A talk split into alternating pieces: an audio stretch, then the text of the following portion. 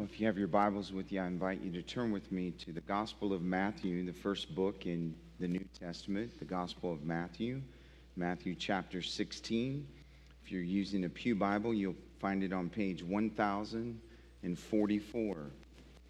If you're a guest with us, we've been working our way through this section of Matthew's Gospel, and we've uh, come this morning to a very controversial passage of Scripture.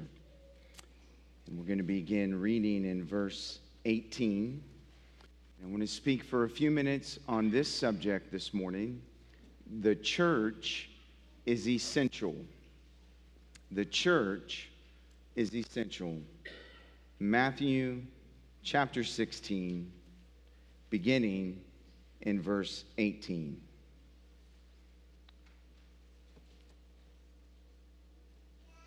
And I tell you, you are Peter. And on this rock I will build my church, and the gates of hell shall not prevail against it. I will give you the keys of the kingdom of heaven, and whatever you bind on earth shall be bound in heaven, and whatever you loose on earth shall be loosed in heaven. Then he strictly charged the disciples to tell no one that he was the Christ. Over the past year, we have added a new word to our vocabulary. It is the word essential. This word has become so important that many retailers uh, produced shirts for their employees that said on them, I am essential. This morning, I want to take this new but already worn out word and apply it to the passage before us by giving you this statement The church of the Lord Jesus Christ is essential. Many today have given up on the church, considering it a dying institution. Others because of their past experiences of pain and disappointment, have a distorted view of the church. Still others hold to a skeptical view of the church. But it seems that most today, even many Christians, view the church as optional and irrelevant. But I want to remind all of us this morning that the church of Jesus Christ is essential. This passage before us has raised all kinds of questions and controversies throughout the history of the church. And anyone who is serious about their faith wants to understand the correct meaning of these infamous verses. In these verses before us this morning, Jesus gives us a message of great hope to the maligned, beleaguered, rejected, persecuted, and discouraged people of God in every age. No matter what we've experienced in the past and what awaits us in the future, it will all be used for good as the glorious plans and purposes of God for his people will be fulfilled, and the church of Jesus Christ will rise triumphant in this passage, Jesus provides all of us with clarity, with conviction, with confidence, and with a commission concerning the church as he reminds each and every one of us that the church of Jesus Christ is essential. So, notice with me, first of all, the clarity concerning the church in verse 18. Matthew writes, Jesus speaking, and I tell you, you are Peter, and on this rock I will build my church. This declaration from the Lord Jesus Christ to the Apostle Peter is the center of controversy between Protestants and the Roman Catholic Church concerning Peter and the papacy. For more than 1,500 years, the Roman Catholic Church has maintained that this passage teaches the church was built on the person of Peter, who became the first pope and bishop of Rome, and from whom the Catholic papacy has since descended. According to Roman Catholicism, belief in a divinely ordained succession from Peter through to the current pope, who is the supreme authoritative representative of Christ on earth, is all based around this passage of Scripture. But what I want us to understand this morning is that the Bible is clear about what this passage means. And my job is to reveal its clarity to you. The interpretation that is often brought to this particular verse and this particular phrase, arguing for a divinely ordained apostolic succession from Peter, is both presumptuous and unbiblical. Notice in the text with me, first of all, Jesus' declaration You are Peter. This declaration parallels Peter's confession of Christ in verse 16 when Peter says, You are the Christ. It's as if Jesus is saying, Peter, you have declared who I am, and now I'm going to declare who you are. You are Peter. Now, notice carefully next in the beginning of verse 18 that Jesus says that there is a rock on which he is going to build his church. Do you see that in the text? A rock on which Jesus is going to build his church. Now, this statement begs the question when Jesus says he is going to build the church on this rock, what rock is he referring to? Is he referring to Peter?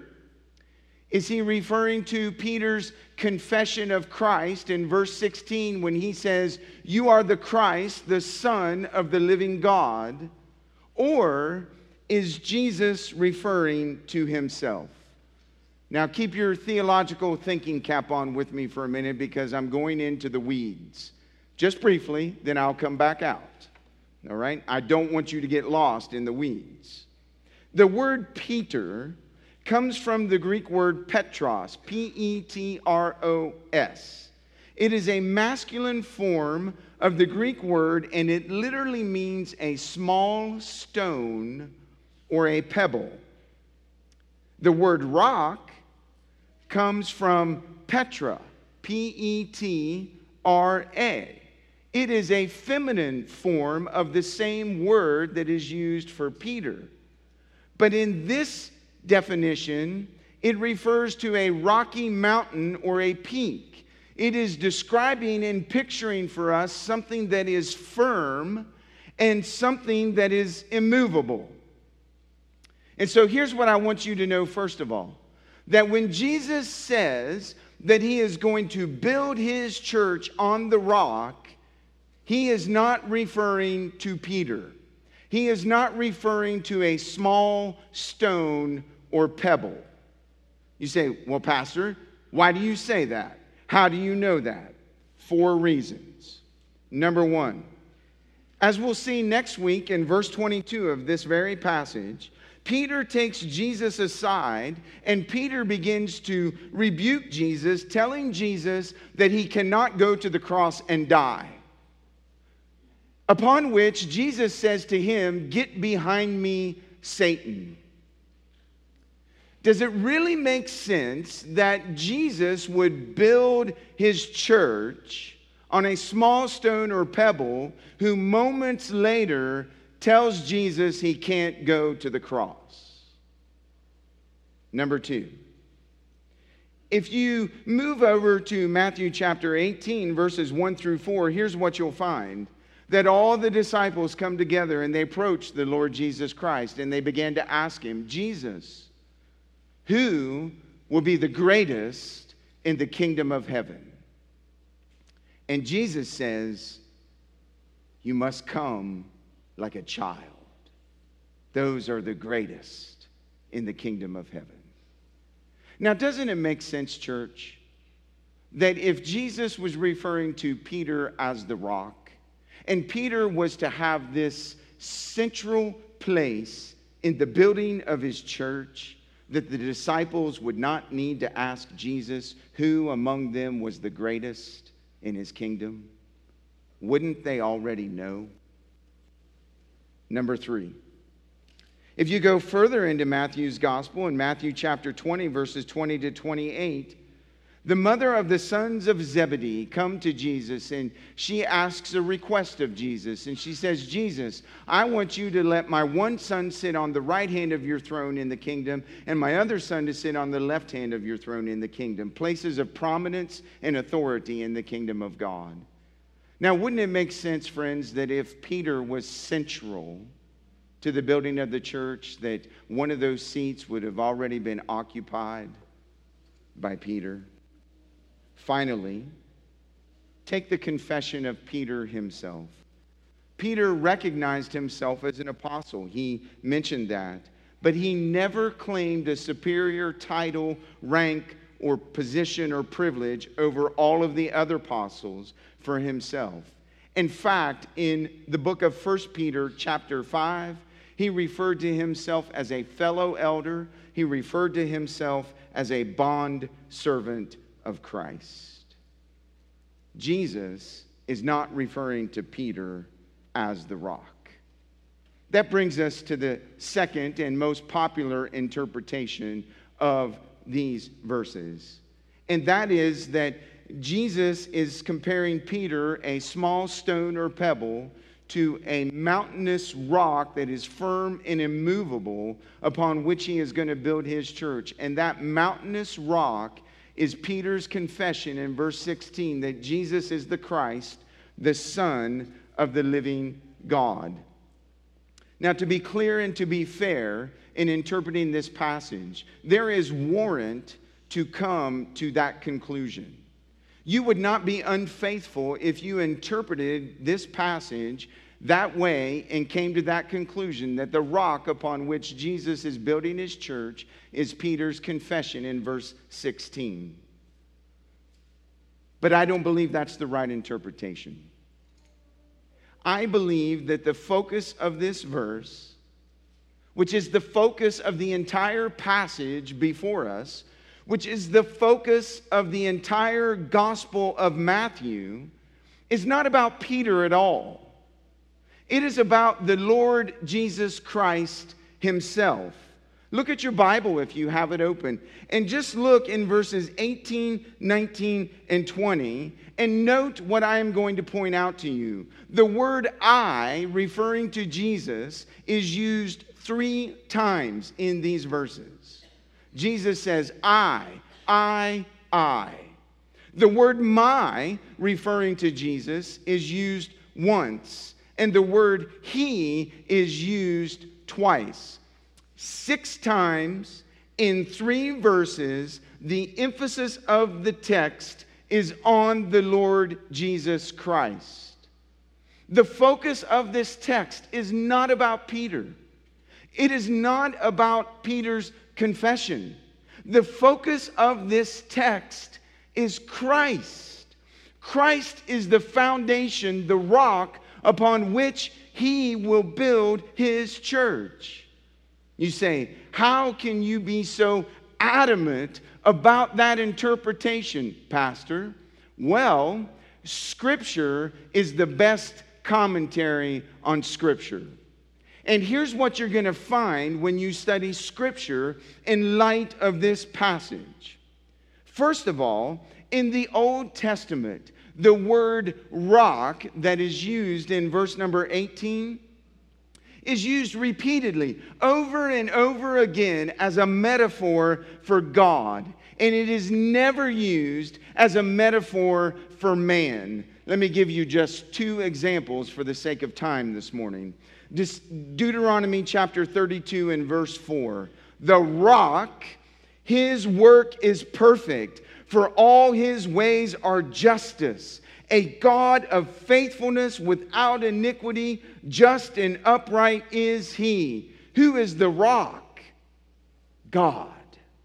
Psalm 18 and verse 2 The Lord is my rock and my fortress and my deliverer, my God, my rock in whom I take refuge, my shield and the horn of my salvation, my stronghold.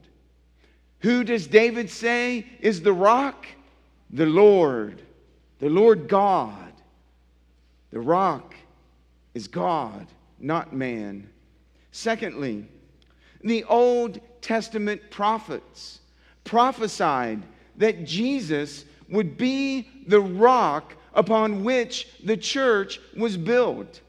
In Isaiah chapter 28 and verse 16, Isaiah says, Therefore, thus says the Lord God, Behold, I am the one who has laid as a foundation in Zion a stone, a tested stone, a precious cornerstone of a sure foundation. Whoever believes will not be in haste.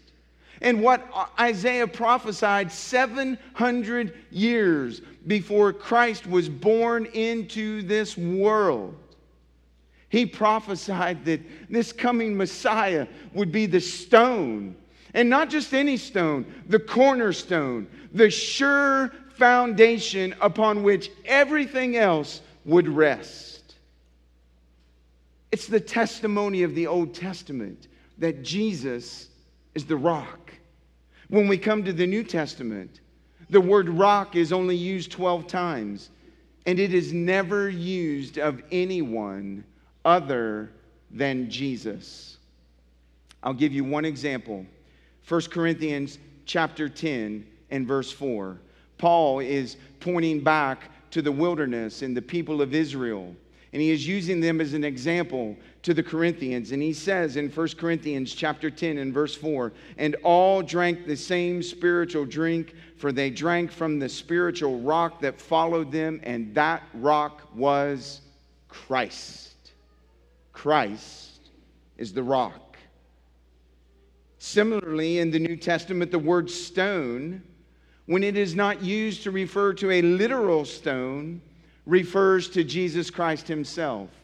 In Romans chapter 9 in verse 33, Paul says, As it is written, Behold, I am laying in Zion a stone of stumbling and a rock of offense, and whoever believes in him will not be put to shame. A stone of stumbling and a rock of offense. And that is none other than Jesus Christ. When we move further into the New Testament, Peter and all the other apostles declared that Jesus was the rock. In Acts chapter 4, verses 10 through 12, this is what they proclaimed Let it be known to all of you and to all the people of Israel but that by the name of Jesus Christ of Nazareth, whom you crucified, whom God raised from the dead. By him, this man is standing before you well. This Jesus is the stone that was rejected by you, the builders, which has become the cornerstone. And there is salvation in no one else, for there is no other name under heaven given among men by which we must be saved. Jesus is the stone, Jesus is the rock.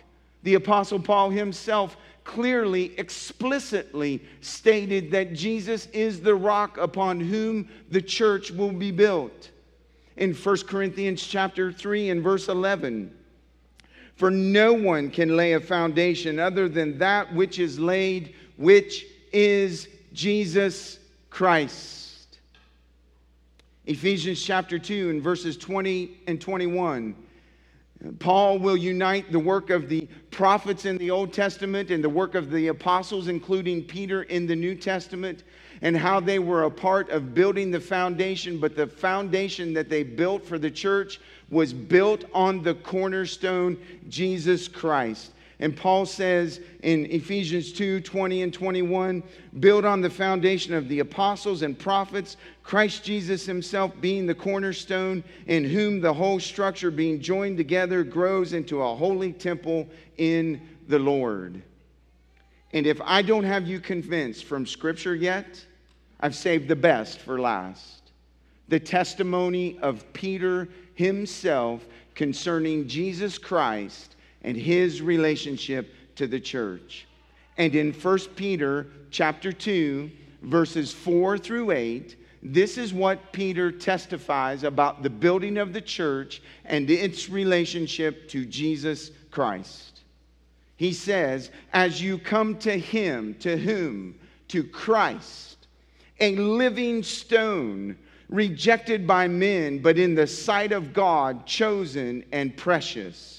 You yourselves, like living stones, are being built up as a spiritual house to be a holy priesthood, to offer spiritual sacrifices to God through Jesus Christ.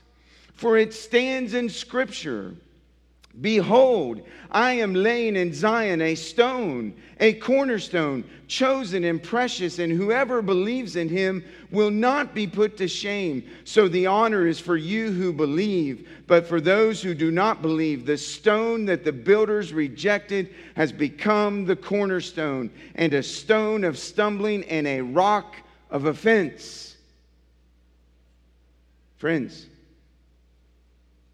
I submit to you this morning, not based on my interpretation, not based on my opinion, not based upon my thoughts, but based upon the authority of the Word of God and the Word of God alone.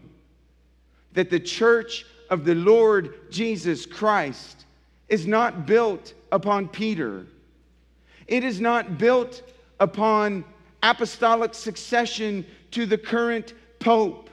The church of the Lord Jesus Christ is built on one person and one person only, the one and only true rock.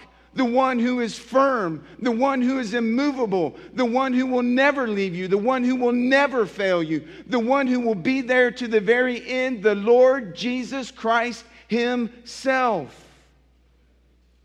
This text it's not obscure. This text is clear. It's just whether or not you're re- willing to bow to the authority of the Word of God and submit to what the text is teaching you. Christ is the foundation of the church. And I'm telling you, in these days in which we're living, you have to have clarity concerning the church. This world is full of false theology, false teachers, false ideology. And it is my job as your shepherd, as well as the other shepherds of this flock, to teach you the truth so you will not be deceived by these false errors. Christ is the rock upon which the church is built. And it's clear, crystal clear. We not only see the clarity concerning the church, secondly, I want you to see the conviction concerning the church. Look at the next phrase in verse 18 I will build my church. Who will build his church? Jesus will build his church. And with this statement, listen, friends, it is a clear reminder to all of us that it is not the pastor's responsibility to build the church. It is not the elder's responsibility to build the church. And it is not the church member's responsibility to build the church.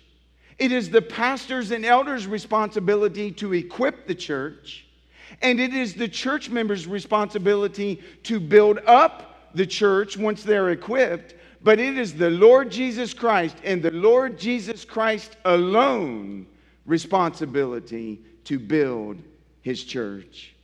Listen to Ephesians chapter 4, verses 11 and 12. The Apostle Paul gives clarity about how the church should function. And he says, and he gave the apostles and the prophets and the evangelists and the shepherds and teachers to equip the saints for the work of ministry, for building up the body of Christ.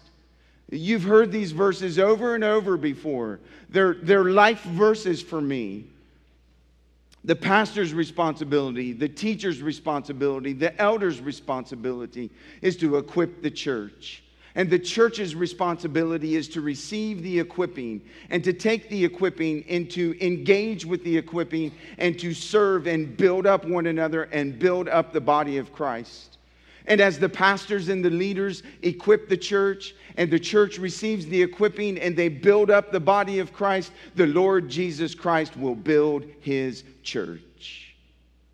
We get it backwards. This is God's design.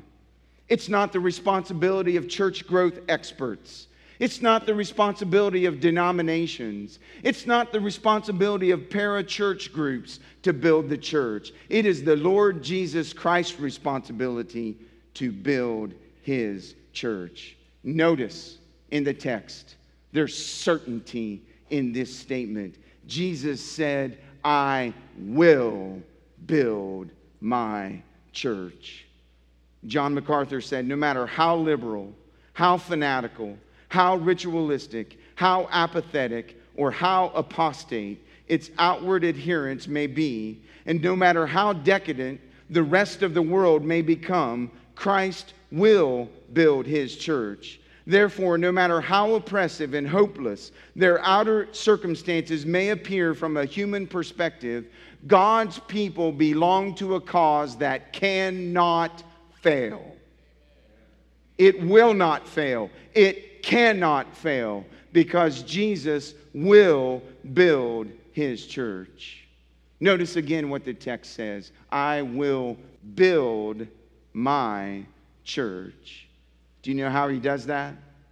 In John chapter 6 and verse 37, Jesus said that all that the Father gives me will come to me, and whoever comes to me, I will never cast out.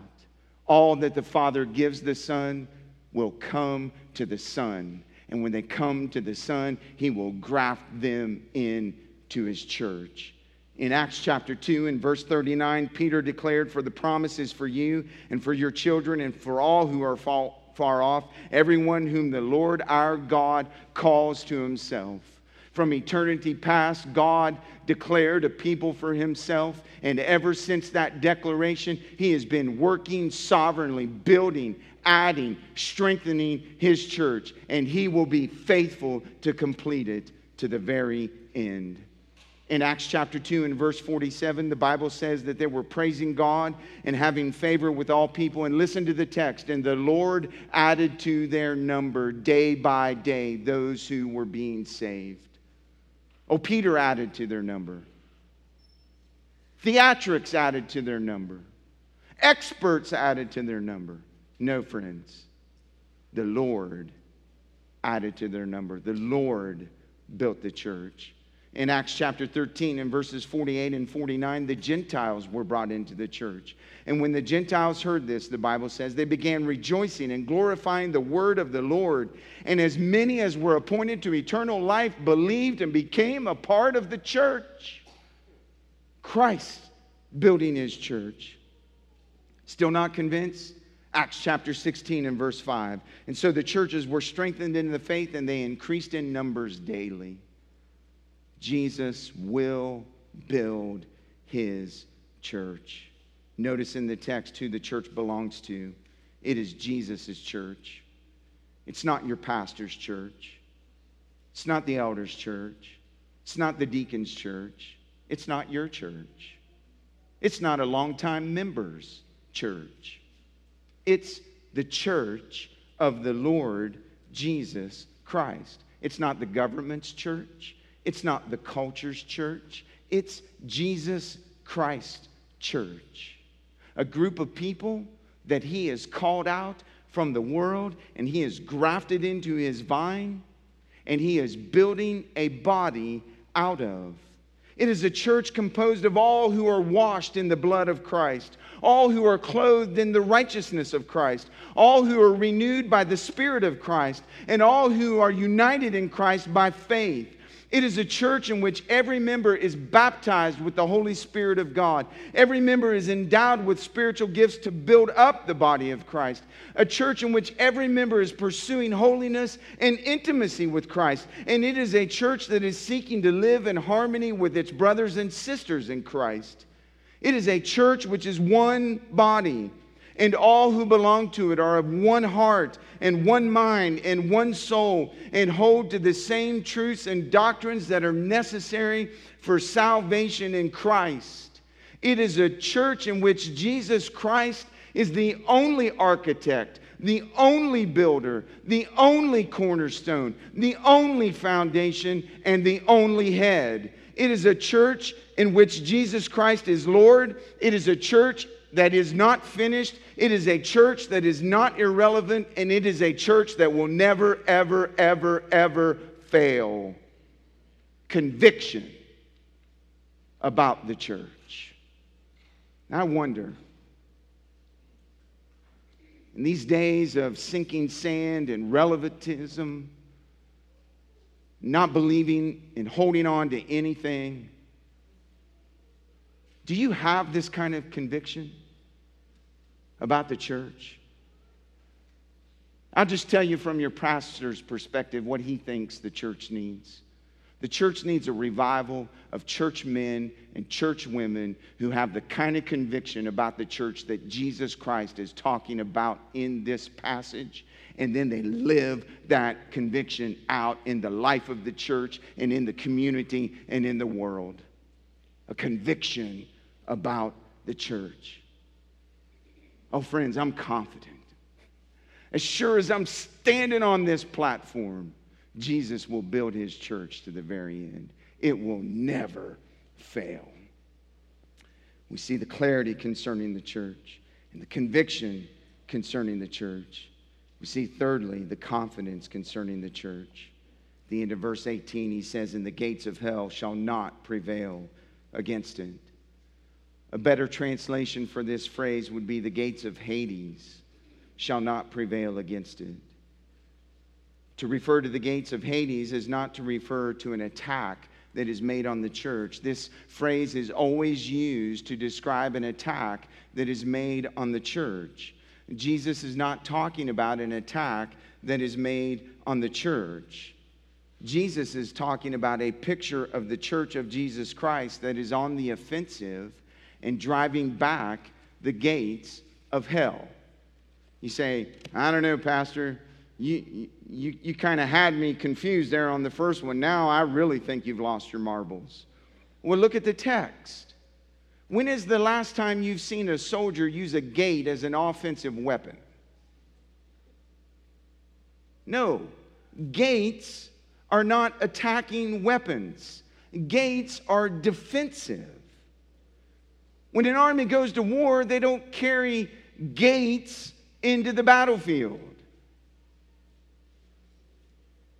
This is a picture of Hades on the defensive.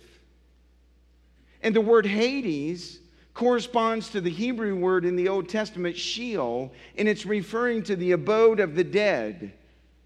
And I would submit to you this morning that what Jesus is talking about in this passage with the gates of Hades is a symbol of the organized power of Satan and death towards the church. And what Jesus is in fact declaring in this passage of Scripture is that the power of Satan and the sting of death will never be able to prevail against his church.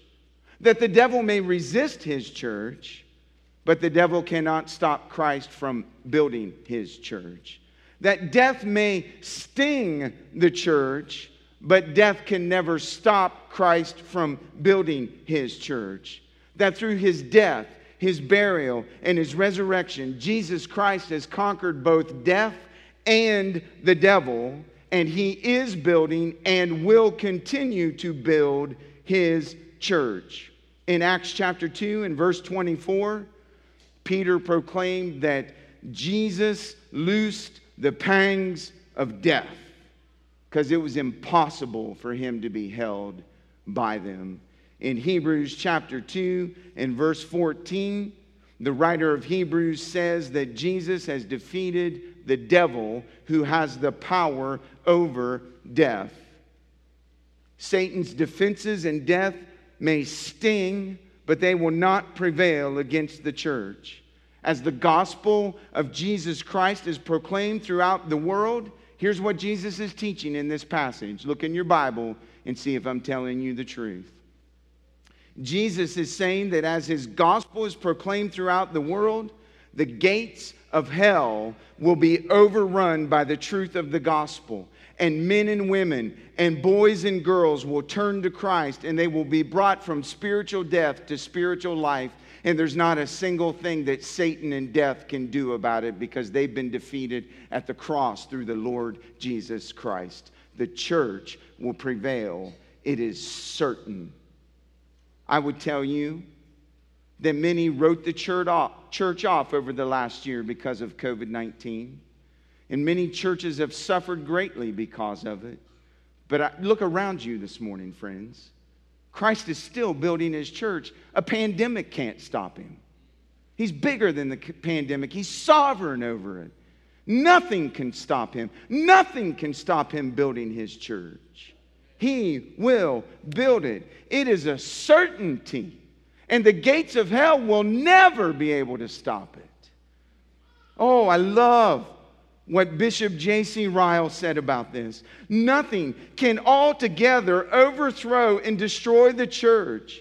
Its members may be persecuted, oppressed, imprisoned, beaten, beheaded, burned, but the true church is never altogether extinguished. It rises again from its afflictions. It lives on through fire and water.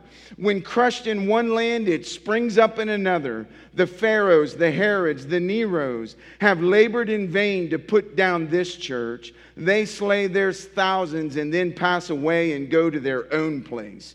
The true church outlives them all and sees them buried each in his turn. The church is an anvil that has broken many a hammer in this world and break many a hammer still. The church is a bush which is often burning and it is never consumed. The gates of hell will not prevail against the church. Do you believe that? Do you have that kind of confidence this morning in Christ and His church? Or have the events of this past year and the events in your life caused you to lose your certainty and your conviction over Christ and His rule and work in our world? Well, we see the clarity concerning the church, the conviction concerning the church, the confidence concerning the church, and finally, verses 19 and 20, we see the commission concerning the church. Jesus said, I will give you the keys of the kingdom of heaven, and whatever you bind on earth shall be bound in heaven, and whatever you loose on earth shall be loosed in heaven. Then he strictly charged the disciples to tell no one that he was the Christ. Like verse 18, verse 19 has been so misunderstood. It's been filled with all kinds of false interpretations and unbiblical ideas and practices. People walk around claiming to bind this object or that object. People walk around uh, saying that they're binding this demon or that demon, claiming that they've got the authority of Jesus to do all of these crazy things. This is not what this verse is teaching. If you take that interpretation of this verse, it's as if you're in control of heaven and you're telling heaven what is going to happen. Show me anywhere else in the Bible, friends, where a Christian has the authority to tell heaven, to tell God, to tell Jesus Christ, to tell the Holy Spirit what to do. Silence. You can't think of one. You know why? There isn't one. You're not God. He is. No, this text is not saying that. Jesus is not saying that God will obey what the church did on earth. Jesus is saying that the church will do on earth what God has already willed to be done in heaven. That God is the one who is giving the marching orders to the church. The church is not giving the marching orders to God. Now look at your Bible and observe that the keys of the kingdom of heaven are connected in verse 19 to the words bind and loose. And so then it begs the question what do we do with keys? We unlock and we lock doors. What does bind and loose mean? Well, this was a familiar phrase that the rabbis often spoke. Binding meant to forbid, and loosing meant to permit. In essence, to lock and to unlock. And so, keys of the kingdom and bind and loose go together. This same promise is made in Matthew chapter 18 in the context of church discipline. And in Matthew chapter 18, verses 18 to 20, Jesus says, Truly I say to you, whatever you bind on earth shall be bound in heaven, and whatever you loose on earth shall be loosed in heaven. And again I say to you, if two of you agree on earth about anything they ask, it will be done for them by my Father in heaven. For where two or three are gathered together in my name, there am I among them. There's another passage that is familiar to this one in John chapter 20 and verse 23. And Jesus said to his disciples, If you forgive the sins of any, they are forgiven them. And if you withhold forgiveness from any, it is withheld. This passage, Matthew 16, 19, Matthew chapter 18, verses 18 and 20, and John chapter 20 and verse 23, taken together, emphasize the fact that if someone has the keys of the kingdom to bind or loose, they can open or close the door of the kingdom they can forgive or withhold forgiveness. What's he saying? Jesus commissioned Peter and all of the disciples, and by extension, every single believer in the history of the church, with the authority to declare what is, fi- what is divinely forbidden and permitted on earth. It means that authority has been entrusted to Christ's church to proclaim his message of the kingdom. It means that this morning I can stand before you and conduct the foolish act of preaching and proclaim to you with confidence and authority who will go to heaven and who will go to hell, not based upon my opinion, but based upon what God says in His Word. So I can stand before you with authority and say today that if you will repent of your sins and turn away from them, if you will confess your sins to God, if you will turn to the Lord Jesus Christ and trust in Him and what He's done for you on the cross by dying for you, being buried and raised from the grave, if you will do that and if you will walk in newness of life with Jesus, you will go to heaven. And that is a true statement, and I can say it with authority because the Word of God says that very statement. I can also say to you this morning with di- divine authority that if you refuse to repent of your sins, if you refuse to confess your sins, if you refuse to turn to Jesus Christ, and if you refuse to trust in Christ as your Savior, you will go to hell when you die. That's not me saying that, that's what God's Word says about that. It also means that as a church, as the people of God, we can declare to this sinful, fallen world what God deems acceptable and what God forbids. And we do it all with authority, not based on our opinion and how we feel and what we think about it, but based on the sole authority of the Word of God. So I can stand before you with the with authority this morning and tell you that every single life is created in the image of God, and every single life is precious because it has been fearfully and wonderfully made. And because of that, I can say to you with authority that abortion is wrong and unacceptable. I can say to you this morning with authority that any form of racism whatsoever is wrong and unacceptable. I can say to you with authority this morning that the way our culture ignores our senior adults when they need people the most is unacceptable and wrong. And I can say all of those things with authority this morning without apology because of Psalm 139. I can also say to you this morning with authority and confidence and conviction that no matter what this world says, no matter what our government says, no matter what kind of pressure is put upon us, homosexuality will always be an abomination to God. Transgender gender will always be an abomination to God. And I can say those things with confidence today because the Word of God is clear on those subjects. It's not that the Word of God is shady on any of these things that we're dealing with in our culture this morning, friends. It's that the world can't stomach what the Word of God says about them.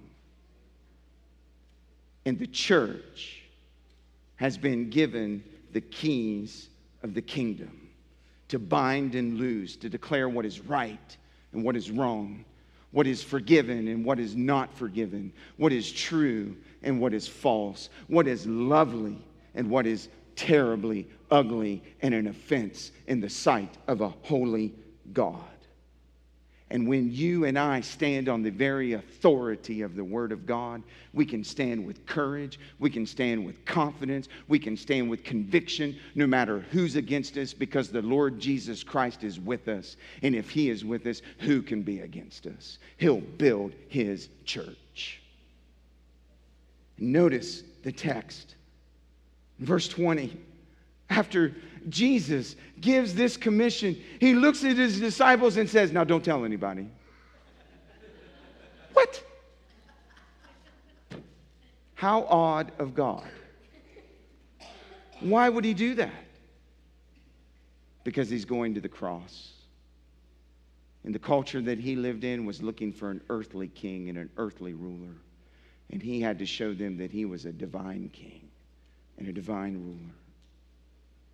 And once he rose from the grave, he gathered this motley crew of disciples together on a hillside and he commissioned them once again to go into all the world. And then he ascended to heaven and told them, One day I'm coming back.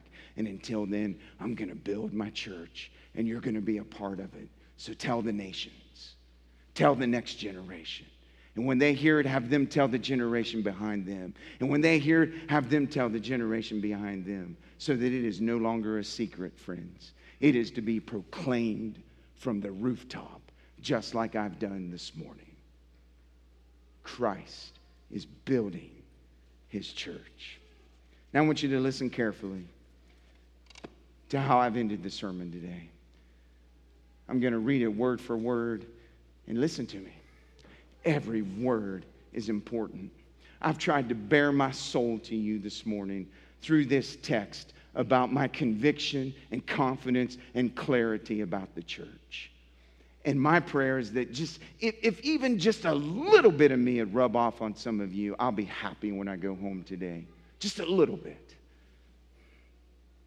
Many of you know my story.